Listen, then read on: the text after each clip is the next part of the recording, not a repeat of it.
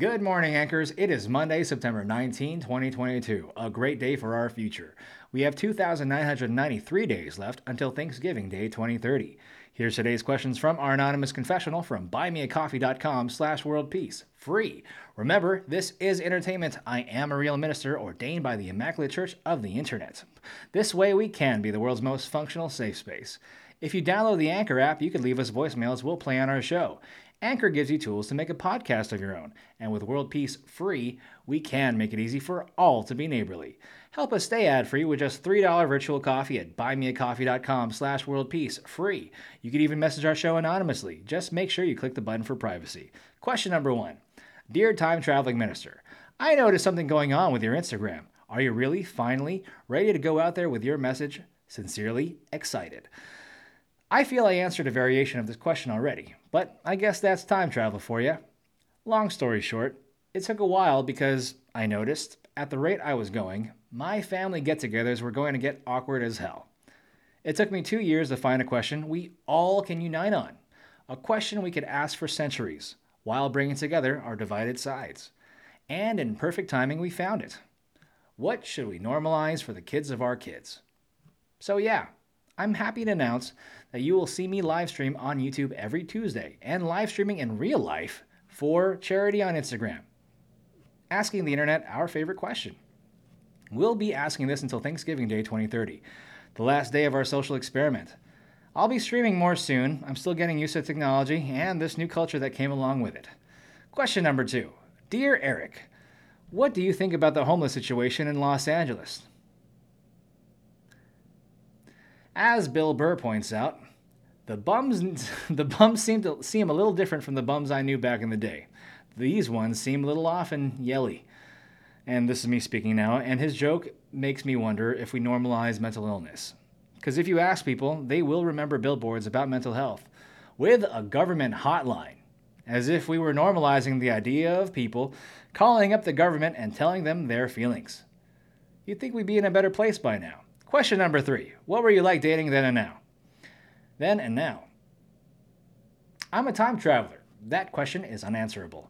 Tomorrow's question Dear time traveling minister, what qualifies what qualities do you think we'll need in the next president? Of course. Tomorrow's episode, of course, tomorrow's episode is always available for our community on WPFF.locals.com. You could experience the, be- the podcast best there, Spotify, or Anchor, but only locals could break space time with us. Let's do the in- YouTube intro. Welcome to World Peace, free everyone's favorite audience generated museum of events until 2030. I'm your time traveling host, and you're in the future, so if you haven't yet, please subscribe so we can be the biggest YouTube channel not part of the ad money program. Today is Mighty Mentality Monday, content sent by our audience to get your mind ready for the week. I'm not here to judge, just here to listen and give honest opinions. Clip number one. Whoosh. Kobe Bryant gives his advice on mindset and mentality. Dear time traveling minister, I gotta put a Kobe clip. If Monday is all about mighty mentality, dude, I hope you could keep this up. Imagine the irony of having this segment and you giving up. Sincerely, flock of sea bros. Thanks a lot for the words of encouragement, man. Let's check out this clip. You really want me on the team. What's your approach to recruitment? You want first place, come play with me. You want second place, go somewhere else. Like I, I would watch Magic play. I'd watch Michael play. And I would see them do these unbelievable things, and I'd say, you know, can I get to that level? I don't know, but let's find out.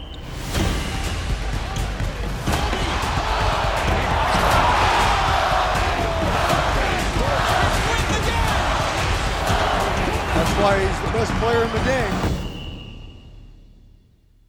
Everything was done to try to learn how to become a better basketball player. Everything.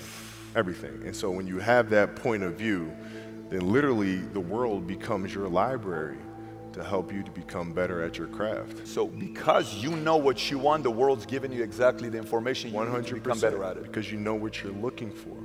So many guys tell stories about your work ethic. Yeah. What was really your work ethic like, and for how long did you stay disciplined? Um, well, I mean, I mean, every day. I mean, since you know, 20 years. I mean, it was an everyday process and trying to figure out strengths and weaknesses. For example, jumping ability. Man, my vertical was a 40, it wasn't a 46 or a 40, 45. Um, my hands are big, but they're not massive, right? So you got to figure out ways to strengthen them so your hands are strong enough to be able to palm a ball and do the things that you need to do. Uh, quickness, I was quick, but not insanely quick. I was fast, but not ridiculously fast, right? So I had to rely on skill a lot more. I had to rely on angles a lot more. I had to study the game a lot more. And uh, but I enjoyed it though. So like from the time I was, I can remember when I started watching the game, I studied the game, mm. and it just never changed. It's a good separation for me, you know, emotionally, to be able to put myself in a place where, at practice or when I'm training or during games, I switch my mind to something else.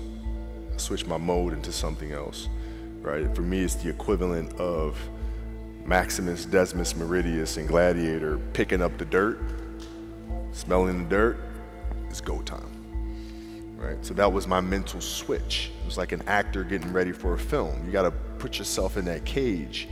When you're in that cage, you are that character. And then when you leave there, it's something completely different. But when I'm in that cage, bro, don't touch me, don't talk to me. Leave me alone. How did you get mentally and emotionally so strong where it doesn't bother you? Well, you know, it's you got to look at the reality of the situation. You know, like for me, it's not. You know, you, you kind of got to get over yourself. Like, it's not about you, man. Like, oh, okay, you feel embarrassed. You're not that important. Like, get over yourself. That, that's where you go. Get over yourself. Right? Like you're worried about how people may perceive you, and like you're walking around and it's embarrassing because you shot five air balls. Get over yourself right? And then after that, it's okay, well, why did those air balls happen? Got it. High school, year before, we played 35 games, max, right? Week in between, spaced out, plenty of time to rest. In the NBA, it's back to back to back to back to back to back to back. I didn't have the legs. So you look at the shot, every shot was online. Every shot was online, but every shot was short. Right? I got to get stronger. I got to train differently. The weight training program that I'm doing, I got to tailor it for an 82 game season mm. so that when the playoffs come around, my legs are stronger and that ball gets there. So I look at it with rationale and say, okay, well, the reason why I shot air balls is because my legs aren't there. I got, well, next year they'll be there. That was it. Done. Done. Were there some names that you looked at and says, these three guys are as crazy as I am? I deal, I, I, at the time, I deal with what I've referred to as Goat Mountain. I went to Goat Mountain and I talked to Magic, Michael, Bird, Keem Olajuwon, Jerry West, Oscar Robinson, Bill Russell. You know, so I would talk to them. What did you do? What were your experiences? Michael, in particular, he's become my big brother. He's been my big brother since I first came in the league. And what was that process like?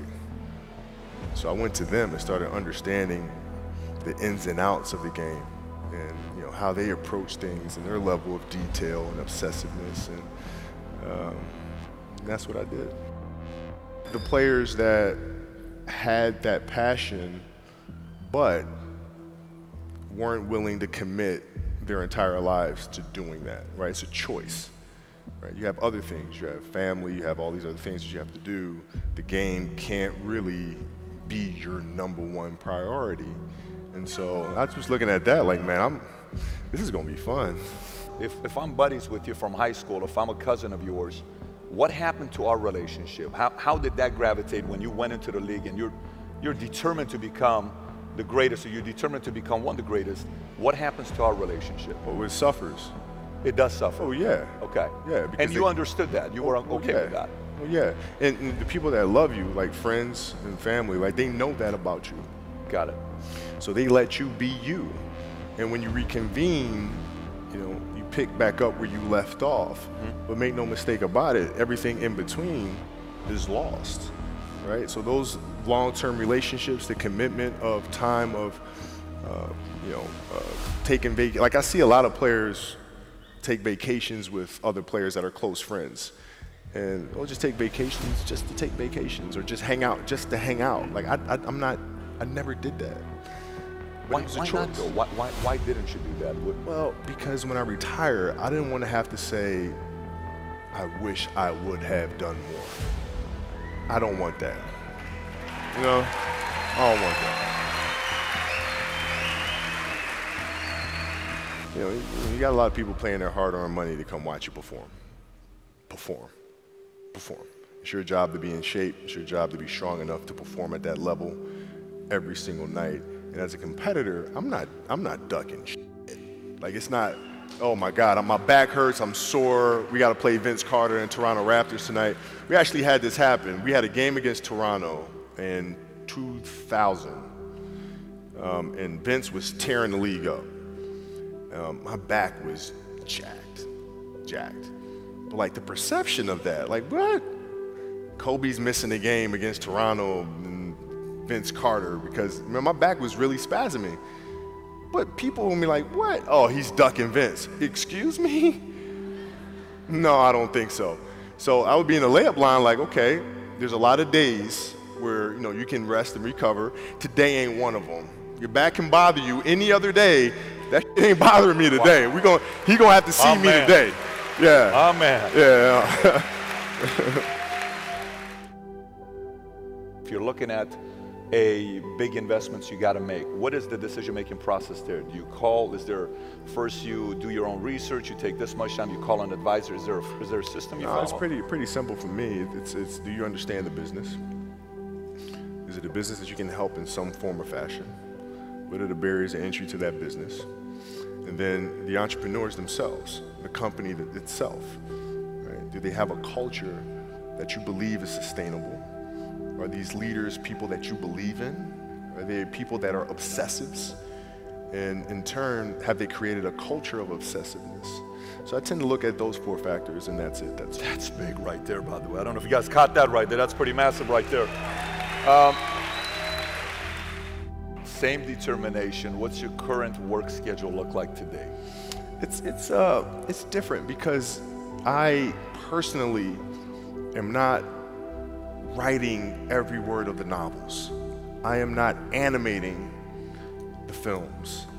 What I have to do now is make sure that the people that we bring in, these obsessives that we bring in, are challenging themselves to do the best job that they think they can do. That's what I'm there for, is for them to constantly look in the mirror and self-assess and challenge themselves.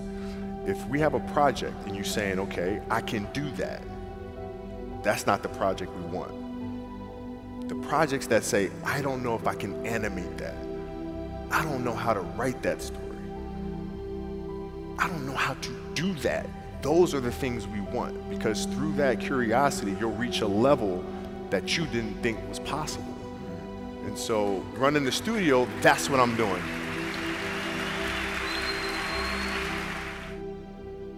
You're playing against the Golden State Warriors. Score is 107 109. You guys are close to getting into the playoffs. You know exactly what happens in the game. You go up, you're about to take your shot, and then all of a sudden, boom, Yeah. Achilles happens, right? He went and hit the free throws, and then you walked off the stage. Yeah. And you got the surgery done. When I, I went in the trainer's room, my kids are in there, and you know they're looking at you and stuff, and I'm looking at them, and I'm like, you know, it's all right. Dad's gonna be all right. Mm-hmm. It'll be fine. It'll be all right. It'll be all right. It'll be all right. As a parent, you gotta set the example. You gotta set the example. This this is another obstacle. This obstacle cannot define me. It's not gonna cripple me. It's not gonna be responsible for me stepping away for the game that I love. I'm gonna step away on my own terms. And that's when the decision was made that, you know what? I'm doing it. I'm doing it. You're a freaking beast, bro. Yeah, yeah. The video is called "The Mindset of a Winner," and this video ha- is by Motiversity in collaboration with, I believe, it's going to show up in a few seconds. Valuetainment with uh, Patrick Bett. He's a really good interviewer, and he got nuggets of gold in this mo- in this motivational video. 15,000 15 million views guys and this this was uh, this was uh, published September 12 2019 unfortunately yes we all know what um, that he's not here on this planet anymore which is really unfortunate because can you imagine all of the nuggets that he could have give, given the next generation of superstars? And that's the that's the reason why we do what we're doing here. We don't know what our what tomorrow is going to be like, but at the very least, we could share the best things we could, uh, the best kind of advice for the kids of our kids, immortalized forever using the internet and technology that we have today. I, oh man, like there, there's so much I could talk about right now. I, I mean, this is how much I got, and usually I don't. I usually just you just watch and and uh, and like you get captivated, but like this one, you kind of like felt like you had to write this down. For example, when he when he said in the beginning, when you know what you're looking for, the world becomes your library. That makes so much sense because so how many uh, I I'm one of those folks. I remember being purposeful, purposeful, purposeless, purposeless. I remember feel, knowing what that feels like, and that was in my 20s. This guy, I we watched him go from high school right into the Lakers and then just dominate all the way through it's so amazing that uh, that we that we were in the same world together, like in the same planet together for one for that moment, and we could watch that the way how he watched his legends before that. But the the difference is he went to Goat Mountain, G O A T, greatest of all time mountain. Talked to Larry Bird, Bill Russell, Magic Johnson, Michael Jordan, and he got tips from the Masters. And what he what did he say? He noticed that I, I don't know if he could if I could say this. I don't know if he, I took it out of context. I hope I didn't take it out of context, but he was implying that he was going to make basketball his number one priority. Some folks will say because uh, like back in the day, it wasn't. It really wasn't uh, as big as it was. I think the only reason why it got really huge was because of Michael Jordan and Larry Bird, and then Space Jam came along after he uh, he retired a really fun. Uh, we had a really fun childhood without the internet, but I digress. And he not only that he gave advice not not just about basketball but also entrepreneurship. You need to find a culture of folks that are that are um, that are sustainable and obsessed. That's how you know whether or not you should be working with the people that you're working with. Gosh, I'm. Uh, there's nothing else I could say. Mindset of a warrior. He even talks uh, not not a winner, uh, not, not a warrior, a winner. And the thing is, he is an example of a, a visible winner. We know that he played through all those in- injuries. And how many times do we make excuses for ourselves? Eh, it's not to disparage you folks that like, because uh, I'm one of the, I'm one of the, but does that mean I have to change? I guess we all have to answer that question. Some we have to come across that question some someday. But that's all for today. Remember, soon I'll be live on YouTube asking what should we normalize every Tuesday 8 p.m. Pacific time. Then every Thursday, uh, uh, every third Sunday of the month, we'll live stream for charity all day on Instagram, asking people on the street the same thing while talking with you in the chat room. This month's nonprofit is the ALS Foundation, with a video with uh, with a video from one of our listeners explaining why soon. Be anti creepy, my friends. Remember, you are loved, missed, and thought about every day. Have fun and be neighborly, y'all. Take care. Let's turn this one off first. I always mess that one up.